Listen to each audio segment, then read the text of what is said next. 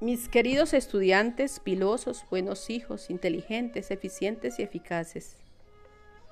Vamos a hablar hoy sobre la literatura prehispánica, la cual estaba conformada por mitos, leyendas y poesías de las culturas que habitaron América antes de la llegada de los españoles.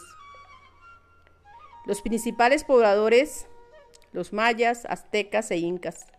Los mayas ocuparon el territorio que hoy se conoce como Guatemala, Honduras, Nicaragua y el sur de México. Desarrollaron un sistema de escritura jeroglífico. Su literatura incluye mitos, teatro y poesía. Entre varios legados literarios se conserva el Popol Vuh, los libros del Chilam Balam, el Rabinal Achí y los cantares de Tibalché. Los aztecas de lengua nahual conformaron entre 1432 y 1531 un imperio en México, en el centro de la religión que se extiende entre el sur de México y Costa Rica. En sus centros educativos los jóvenes memorizaban crónicas, himnos y poemas que también escribieron con pictografía y jeroglíficos. Los incas de lengua quechua consolidaron el imperio prehispánico más extenso, pues en 1532 abarcaba desde el sur de Colombia hasta el norte de Argentina y Chile. Se conserva abundante poesía, sobre todo elegíaca, mitos y cantos sagrados. Los mitos indígenas prehispánicos son un relato de la cultura, pues da cuenta de su origen, su identidad, sus creencias religiosas y su manera de ver el mundo.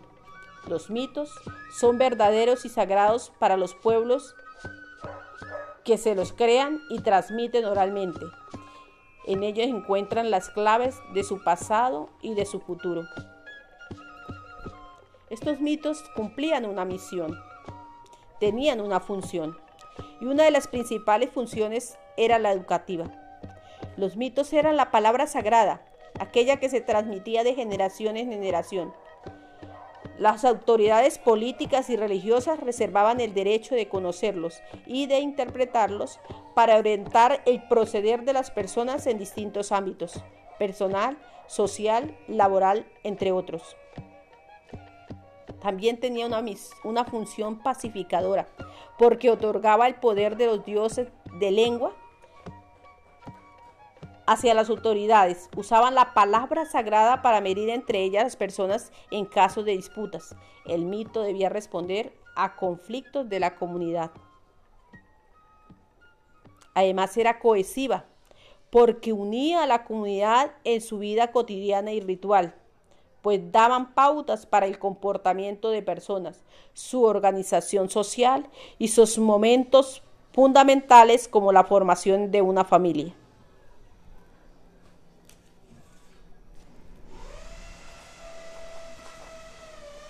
El poeta rey es la obra más grande de, de Nezahualcóyotl.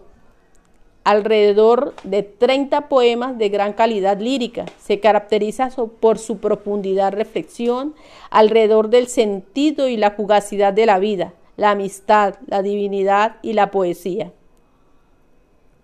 Este joven tenía apenas 16 años cuando vio morir a su padre, señor Texcoco, y tuvo que huir para salvar su vida. En su oída discurre acerca de la frustración, su futuro y su muerte. En sus cantos también hay ánimo, que no se angustie mi corazón. Esto le da el brío para superar tiempos difíciles. Aliados con los aztecas cuando tenía 29 años, se coronó rey. Y a los 33, cuando se estableció en Texcoco e inauguró un próspero reinado de 40 años, durante el cual florecieron el arte y la cultura. Para mirar y aprender alguno de sus legados, escuchemos el siguiente poema.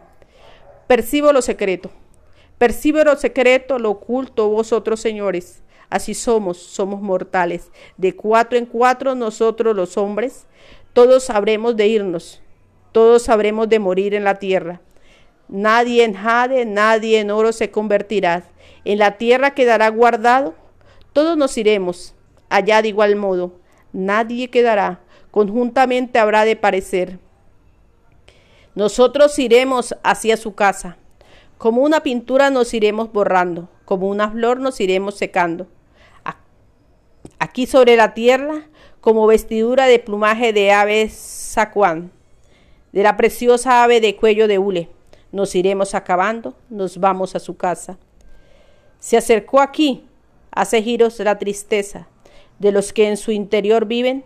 Mitadlo, señores, águilas y tigres, aunque fueras de jade, aunque fueras de oro, también allá iréis.